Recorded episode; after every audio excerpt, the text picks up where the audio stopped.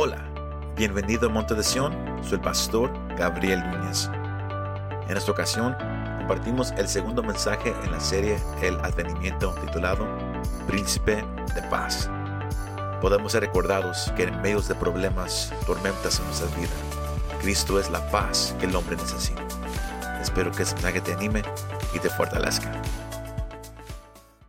Entrar al segundo mensaje de, de, de esta serie llamado el, Advenimiento. Estamos cerrando este año uh, como, iglesia y, es bueno siempre recordar la llegada de nuestro Salvador.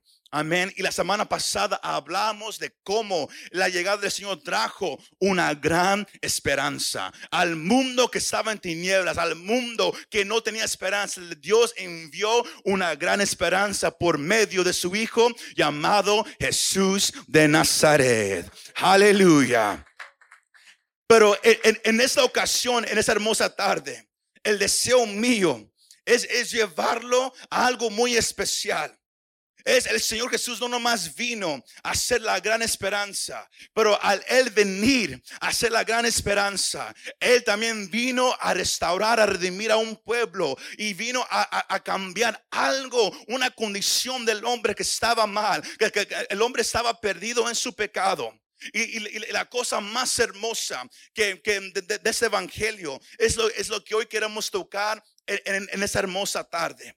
Porque si usted lee el, esos pasajes de Isaías. Si ahorita que estamos en el capítulo 9, pero si usted lee los, los capítulos anteriores, como aquí uh, mencionamos mucho la importancia del contexto del pasaje. No nomás tomar un pasaje y, y, y, y nomás mirarlo así. Es, es conocer no nomás el, el, pasaje, pero el contexto, lo, lo, lo, que viene antes y lo que sigue después. Y si usted lee los, los, capítulos anteriores, usted mira cómo Dios le habla a su pueblo Judá y Él le habla una palabra dura. El, el, pueblo se había apartado del Señor. El, el pueblo estaba en, en, malos pasos y Dios iba a permitir que vinieran, que vinieran reinos a tomarlos y venían reinos a conquistarlos. Y, él les da palabras duras a, su pueblo. Y usted mira en Isaías 8:22, el Señor, él, él, dice al pueblo, y por la abundancia de leche quedarán. Uh, uh, después, disculpe, después mirarán hacia la tierra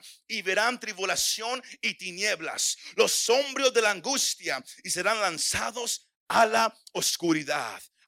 Esas son palabras de Dios hacia su pueblo, hacia un pueblo que él había escogido, un pueblo amado. Pero son palabras duras, palabras que dejaban saber la condición de, de su pueblo, alejados de Dios, en tinieblas, en sombras, sin ayuda, sin esperanza. Y, si usted uh, no, normal lo toma en lo físico, pero si usted toma uh, como, como, como, el Señor también habla en principios espirituales, es también una imagen de la condición del hombre, de cómo el hombre también se, uh, se, se, encuentra en oscuridad, se encuentra en angustia, se encuentra sin esperanza. Cuando uno nace ya en este mundo, uno nace en oscuridad, uno nace ya sucio, en pecado, sin ninguna relación con Dios el pueblo de Judá había quedado ahorita alejado de la presencia de Dios. Dios, él, él, dijo, esto yo voy a permitir que venga sobre ustedes. Mas si usted, si usted es, es, es, alguien que conoce la Biblia, usted va también a conocer que el amor de Dios es grande. Que la, la misericordia de nuestro Dios, nadie lo, lo, puede comparar a nada, es única. Nuestro Dios es rico en misericordia. Y Él da, después de dar una palabra dura, Él, él quiere que el pueblo sepa, sí, va a ser duro por un tiempo, mas yo les voy a dar alguien que va a venir, alguien que, que va a traer libertad. Y es y esa profecía que el, que, el, profeta Isaías da de parte de, del Señor, de, de, que el tiempo de oscuridad y angustia no iba a ser para siempre. No iba a ser para siempre, iglesia. No, no, ellos no, no iban a caminar en oscuridad para siempre. Ellos no iban a vivir en oscuridad para siempre. Porque el versículo 2 dice, el pueblo que andaba en tinieblas vio gran luz. Los que moraban en tierra de sombra de muerte, luz resplandeció sobre ellos.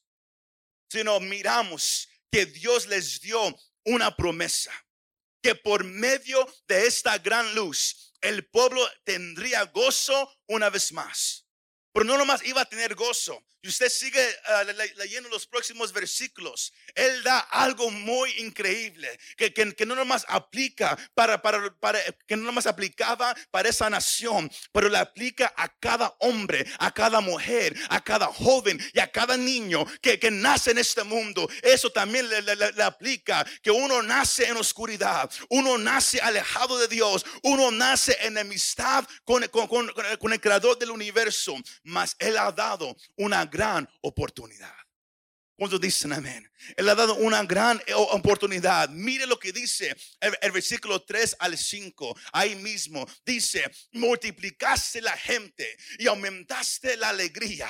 Se alegrarán delante de ti como se alegran en la ciega, como se gozan cuando reparten despojos. Porque tú, hablando de, la luz y también ah, ah, ah, dando un preview del versículo 6. Porque tú quebraste su pesado yugo y la vara de su hombro y el cetro de su opresor, como en el día de, de, Madián. Porque todo calzado que lleva el guerrero en el tumulto de la batalla y todo manto revolcado en sangre serán quemados pasto de fuego el, profeta le da una profecía de, gozo, una profecía de esperanza a esta nación, que por un tiempo andarás en esa condición, mas vendrá alguien. El profeta, él usa por medio del Espíritu Santo, eh, él, usa el, ejemplo de una luz. Y, eso, eh, eso ah, juega bien con la oscuridad.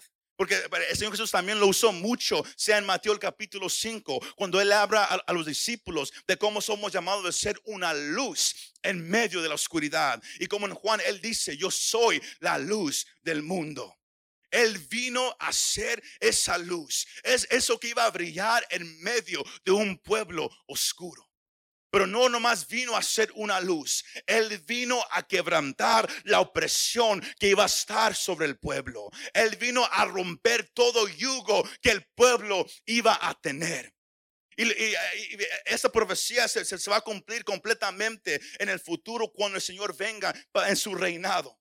Pero en lo espiritual, usted y yo ahora, podemos ser testigos. usted puede ser un testigo de que esto aplica en este momento de que Cristo es la luz que el hombre necesita. Él es la luz que la humanidad necesita. Y en esos tiempos que, se presta mucho para que la gente escuche.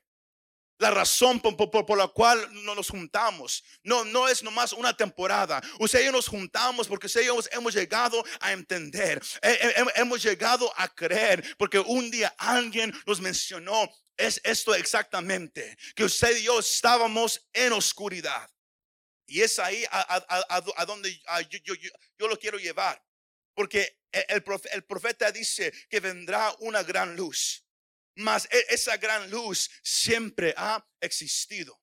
Y, suena un, poco raro al, leer el versículo 6. Porque el versículo 6, un pasaje bien famoso en la temporada de la Navidad, dice, porque un niño nos es nacido, hijo nos es dado, y el principado sobre su hombro. Y se llamará su nombre admirable, consejero, Dios fuerte, Padre eterno, príncipe de paz el profeta, él, dejó saber que, que, la luz iba a estar sobre una persona, que la esperanza que Judá iba a necesitar y que el hombre necesita iba a estar sobre una persona, no sobre un gobierno, no, no sobre una gente, mas sobre una sola persona. Y él dice, y esa será la señal que, que, que, que un niño va a nacer. Mas mire las palabras que, el profeta habla por medio del Espíritu Santo. Dice, un niño nos es nacido, mas un hijo nos, nos he dado. E, eso es algo bien interesante que, que, cuando uno de verdad se pone a, leer el pasaje bien cuidadosamente, uno va a, notar el peso de esas palabras. Que un niño va a nacer. Por este niño siempre ha existido. Cosas que, que la mente quizás no, no, pueden, no pueden comprender. Esa es la parte que, que, que, que, la gente, los estudiados, aquellos que, tienen tantas preguntas, que, que, dicen, en la Biblia no puede ser real. El cristianismo no puede ser real. Jesús, Él no puede ser Dios. ¿Por qué? Porque es imposible que, un niño nazca de una virgen. Porque lo, lo, que separa al cristianismo de cualquier otra religión en el mundo es eso. Es eso. Que Jesús nació de una virgen. Que él, él no tiene un padre terrenal. Que su padre es el Dios, el creador del cielo y la tierra. Y eso saca a muchos de onda. E, eso, muchos no, no, no, pueden, no pueden entender, no pueden agarrar cómo puede eso nacer. Y, ah, y, el profeta dice, un niño nos es nacido. La señal será que, que un niño va a nacer. Mas ese niño siempre ha existido. Y es, es la parte hermosa, que, que, que, la, la, la, cosa bien hermosa del Evangelio es que usted y yo predicamos a Cristo. Amén. No predicamos el cristianismo, no predicamos a un pastor, no predicamos a una denominación, predicamos a Cristo. La fe del hombre tiene que estar en Cristo. Tu fe, tu esperanza, tu, mirada siempre tiene que estar solamente en Cristo. Porque eso vecino dígale, tu fe tiene que estar solamente en Cristo. Only in Jesus, solamente en Cristo. Isaías profetizó que ese niño iba a nacer, mas él siempre ha existido. Juan, él lo deja saber en Juan 1.14, que el verbo se hizo carne y habitó entre nosotros y vimos su gloria, la gloria como del unigénito del Padre, lleno de gracia y de verdad. Aquí está la cosa más increíble. De, la fe que usted y yo tenemos, de la fe que, que, que usted y yo hemos llegado a obtener que está enfocada en Cristo. Y si usted está aquí por primera vez o usted nos está mirando por, por, primera vez y usted no, no, no, tiene el conocimiento de Jesús, usted, usted puede decir, pero, pero ¿quién es ese Jesús o por qué le ponen tanto enfoque en Él? Le ponemos tanto enfoque porque Él es Dios mismo. Él es 100% Dios, más Él también tomó la naturaleza humana. Y también es 100% hombre sino Él no nomás es hombre, Él también es Dios. Él no nomás es Dios, Él también es hombre. El verbo se hizo carne y habitó entre nosotros. Ya no, ah, la, la, creencia ya no iba a ser nomás un Dios que estaba allá en el cielo alejado de la humanidad. No, no, no. El hombre estaba en oscuridad. El hombre estaba apartado de, de, de Dios. Romanos eh, nos deja saber que en un mundo lleno de problemas y necesidades, el hombre se encontraba en enemistad con Dios. Eso es la parte más importante que usted debe de entender, amigo, amiga, hermano, hermana. Romanos 1.18 nos deja saber, porque la ira de Dios se revela desde el cielo contra toda impiedad y injusticia de los hombres que con injusticia restringen la verdad. Como hemos hablado aquí varias veces, el hombre nace ya en pecado. Lo hemos mencionado aún la semana pasada, que Dios tiene un estándar. Tú te puedes creer una buena persona y tú puedes decir, yo voy a ir al cielo porque yo soy buena persona, porque yo ayudo de esta manera, yo asisto a una iglesia, yo participo en eso y aquello, yo trato de, no decir malas cosas, yo soy buena persona y yo sé que si hay un Diosito en el cielo lindo, yo sé que cuando yo muera, Él me va a dejar entrar. Mas la parte que el hombre se olvida es que Dios tiene un estándar y Él lo deja saber claramente por medio de su palabra. Lo que Él le dio a su su siervo Moisés, los diez mandamientos, las leyes, revela que el estándar de Dios es un estándar perfecto. Y no importa que lo que el hombre trate de hacer, el hombre nunca va a poder llegar a ese estándar. Más, no, no, no más es Dios su, estándar perfecto. Más Él nos deja saber una, una verdad que, que, que debe de dejar a todos asustados, temblando temblando, que es que y cuando el hombre nace a este mundo, nace ya enemigo de Dios. Si tú no conoces a Cristo como Señor y Salvador, tú eres un enemigo de Dios. Estás bajo la ira de Dios. Porque todos predican que Dios es amor y es verdad. Pero también Dios es, es, es un Dios justo. Y Él tiene que castigar el pecado. Él es un Dios santo. En Él no habita nada sucio. Y eso debe de asustar a todos nosotros, que Él es un Dios santo, perfecto, justo. Y si la palabra dice por medio de Pablo de que el hombre nace ya bajo la ira de Dios, nace ya, ya en, el, lugar malo de Dios, donde Dios ahora lo, lo, mira con su ira. ¿Por qué? Porque Él está mirando el pecado.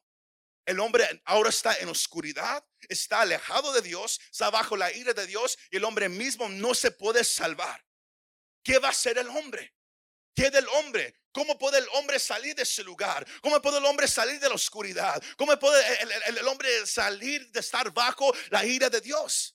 El hombre busca en todos lugares, busca religiones, intenta toda clase de creencias, tratando de buscar algo, algo que, que, que satisfazca su alma. Mas lo más que el hombre intenta buscarlo, van a notar que nada en este mundo puede saciar el alma. Nada en ese mundo no, nos puede quitar esa mancha sucia que tenemos. Porque el pecado mancha. y no más el pecado trae muerte. Romano nos deja saber que la paga del pecado es que iglesia es la muerte. Si no estás bajo la ira de Dios, estás alejado de Dios, estás en oscuridad y ahora estás condenado a una muerte. El pecado te, eh, el pecado te va a matar físicamente, porque por causa del pecado morimos. El pecado te mata espiritualmente, no tiene relación con Dios. Mas si te quedas en esa condición, el pecado también te va a matar eternamente en el lago de fuego. Y cuando uno escucha eso, uno va a decir, pero pero eso, ¿cómo puede ser Dios amoroso? Y si, si, si, si todo eso aplica ahorita, Dios muestra su amor con nosotros, que siendo aún pecadores, Cristo murió por nosotros. Es por eso esa profecía de Isaías, algo tan hermoso para nosotros. Es, es, es, está conmigo todavía en, en esta tarde, iglesia. Es por eso que esa profecía que Isaías da, no nomás era algo especial para esa nación de Judá, pero es algo especial que usted y yo somos llamados a recordar eh, eh, ah, en todo el año. Pero eh, ahorita, se presta mucho para recordarle a usted como creyente, para cerrar el año.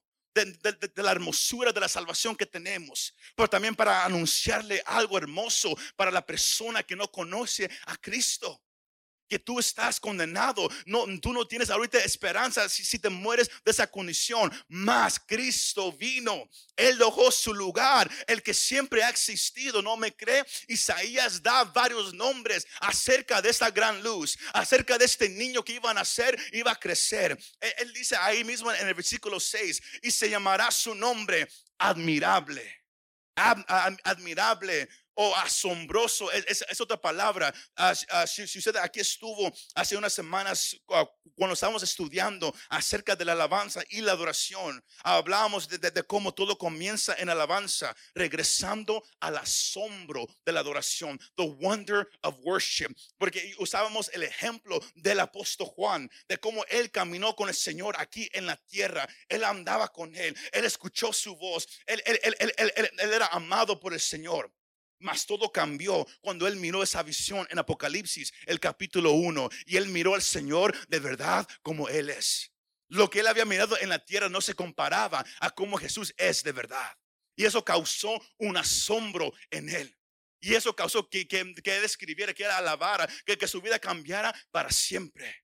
Este es el Jesús al cual usted y yo venimos a aprender de Él, al cual usted y yo le venimos a levantar las manos. Él es asombroso. Él nos deja con la boca abierta diciendo, wow, este es mi Jesús. That is my Jesus. Mas no nomás Él es asombroso, admirable. Él también es un consejero. Él es la ayuda cuando uno está en problemas. Cuando uno ya, ya no sabe qué hacer. Isaías dice, vendrá uno que, que, que Él viene a ayudarte en tus problemas. Él es el consejero. Él es el que está a tu lado.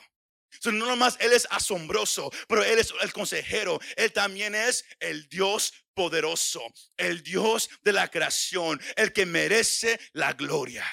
Mire los títulos que Isaías le da a, este niño, a esta luz que ha venido a salvar a una nación, pero también a salvar la humanidad. El que viene, Él es asombroso, Él es, Él es él es tu ayuda en problemas. Él es el Dios de la creación. Otro título que, que, que, que, se le da es el Padre eterno. Todo lo, lo que existe en este mundo tiene su origen en Cristo Jesús.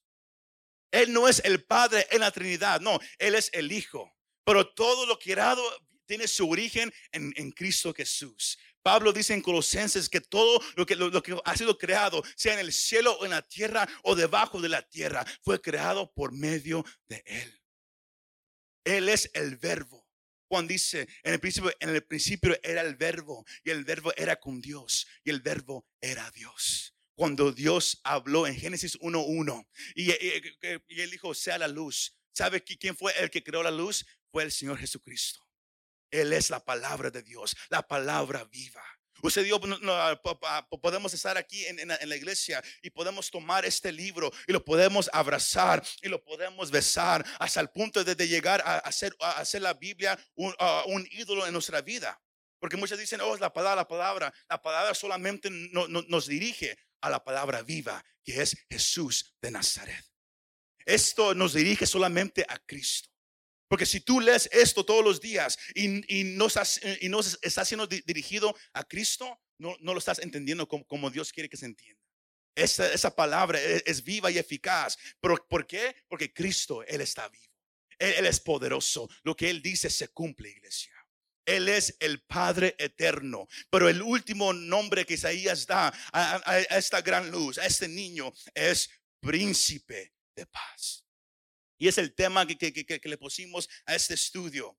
¿Por qué? Porque podemos recordar en esta temporada que usted y yo estábamos perdidos en, en, pecado, perdidos en la oscuridad, en las tinieblas, alejados de Dios. Nunca íbamos a poder alcanzar el estándar de Dios. Nunca íbamos a poder quitarnos nosotros mismos debajo de la ira de Dios. Y Dios reconociendo eso, Él, él, él dio la respuesta. Él dio la esperanza a través de Jesús de Nazaret. Porque no nomás está el hombre condenado, pero si usted lee en su casa Romanos 1:20, usted va a notar que, que, que Pablo dice a través del Espíritu que el hombre no tiene excusa. Nadie puede decir es que yo no sabía, es que nadie me predicó, es que yo no sabía que había un Dios. Si Pablo dice que la creación testifica de que hay un creador, de que hay alguien más grande, la creación testifica. Nadie tiene excusa. Y, cuando uno llega a, entender todo eso, uno llega a apreciar mucho, apreciar mucho esa noche en Belén. En Lucas, el capítulo 2, los versículos 10 al, al 11, ah, cuando los ángeles llegaron y ante esos pastores esa noche y ellos dijeron, el ángel les dijo, no teman porque les traigo buenas nuevas de gran gozo que serán para todo el pueblo. Miren esas palabras. Piense, estábamos en oscuridad, estábamos perdidos, no teníamos esperanza, no podemos alcanzar el estándar que Dios tiene. El que se muere en, esa condición se, pierde eternamente en el infierno, sin, ya sin esperanza, ya, ya sin, sin, nunca poder salir de ese lugar. Mas una noche Dios mandó un ángel, porque Él había mandado a su hijo a nacer a este mundo, y el ángel dio esa gran noticia no teman, porque les traigo buenas nuevas de gran gozo que serán para todo el pueblo, porque les ha nacido hoy en la ciudad de David un Salvador, que es Cristo el Señor. Mire la palabra, iglesia. Mire la palabra. No es un líder religioso que nació. No es nomás un hombre regular. No, es el Salvador. Él no vino a enseñarle a la gente a cómo ser buena persona. Él no vino a instituir una, una religión. Él no vino para que gente se, reúna en un edificio nomás toda su vida. No, Él vino a salvar lo que estaba perdido. Él mismo lo habla varias veces. Él vino a salvar lo que está perdido. Él vino a rescatar al hombre que está en camino al lugar llamado infierno. Que como dijimos, si usted llega a llegar a ese lugar, usted ya nunca va a salir de ahí. No hay un purgatorio, no hay otra esperanza, no, no, hay algo que, que, pueda suceder en, el momento que usted ahí, llegue. Si usted ahí llegó, ahí se queda para siempre. Y eso debe de asustar a todos, porque el pecado manda, manda al hombre al infierno. Porque Dios da la, la esperanza y se llama Cristo Jesús.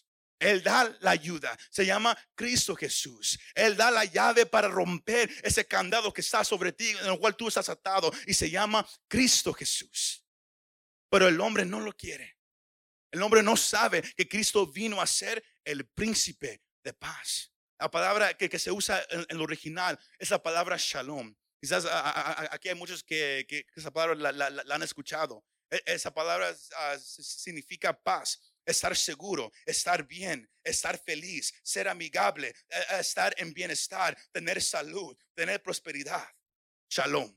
Él vino a ser, el, e, él es el príncipe de paz.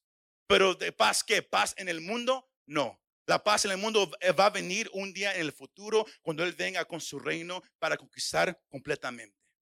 Porque si usted lee los evangelios, ahorita Él vino a traer una espada en la familia, una espada en todo lugar. Pero la paz que Él vino a traer es la paz entre tú y Dios. Él vino a quitar la ira de Dios sobre tu vida. Él vino a traer paz entre tú y Dios. Piénselo. Por eso usted y yo reconocemos y celebramos en esta ocasión, no nomás ahorita, pero en todo el año. reconocemos que estábamos perdidos, mas un día vino el Salvador. Dios no tenía que haberlo hecho. Él no, él no tenía que haber mandado una esperanza, mas en su gran amor, Él lo hizo. Tú que estabas perdido, tú que estás en opresión, tú que estás ahorita atado a adicción de drogas, a adicción de pornografía, tú que estás lleno de ansiedad, de temor, Cristo, Él puede ser tu paz. Él puede ser el que quita todo eso de tu, lo más interior de tu ser. Él puede ser tu paz. Romanos 5, 21, si estoy correcto. Uh, disculpe, Romanos 5, 1 dice. Por tanto, habiendo sido justificados por la fe, tenemos paz para con Dios por medio de nuestro Señor Jesucristo. Tú puedes vivir tu vida siempre tratando de buscar cómo puedo yo agradar a Dios, cómo puedo yo ser una buena persona para un día llegar al cielo. O, quizás tú dices, yo no, yo, no, yo no necesito ayuda de nadie, yo estoy bien. Déjame decirte que, todos nacen, todos nacen bajo la ira de Dios. Todos nacen ya en pecado. ¿Por qué? Porque, porque el primer hombre, Adán, él, pecó. Y, eso se, se, bajó a toda la raza humana. Mas vino un hombre que siempre ha existido. Un, el Dios del, del, cielo y la tierra. Él vino, Él tomó la, la naturaleza humana y Él ahora es 100% Dios y 100% hombre para siempre. Hasta Pablo él, le deja saber a Timoteo que en, en ninguno otro se encuentra salvación, más solamente en el hombre llamado Jesús. Yo vengo a decirte, amigo, amiga, hermano, hermana, que la paz que tu alma anhela, esas olas turbulentas que, que, que se mueven dentro de ti, cuando estás lleno de ansiedad, de temor, de preocupación, tratando tú mismo de, vivir tu vida, tú mismo de tratar de lograr tantas cosas, pero, algo no se siente bien dentro de ti, déjame decirte que hay alguien que puede calmar esa, esa tormenta en tu vida, porque él lo ha hecho en lo físico.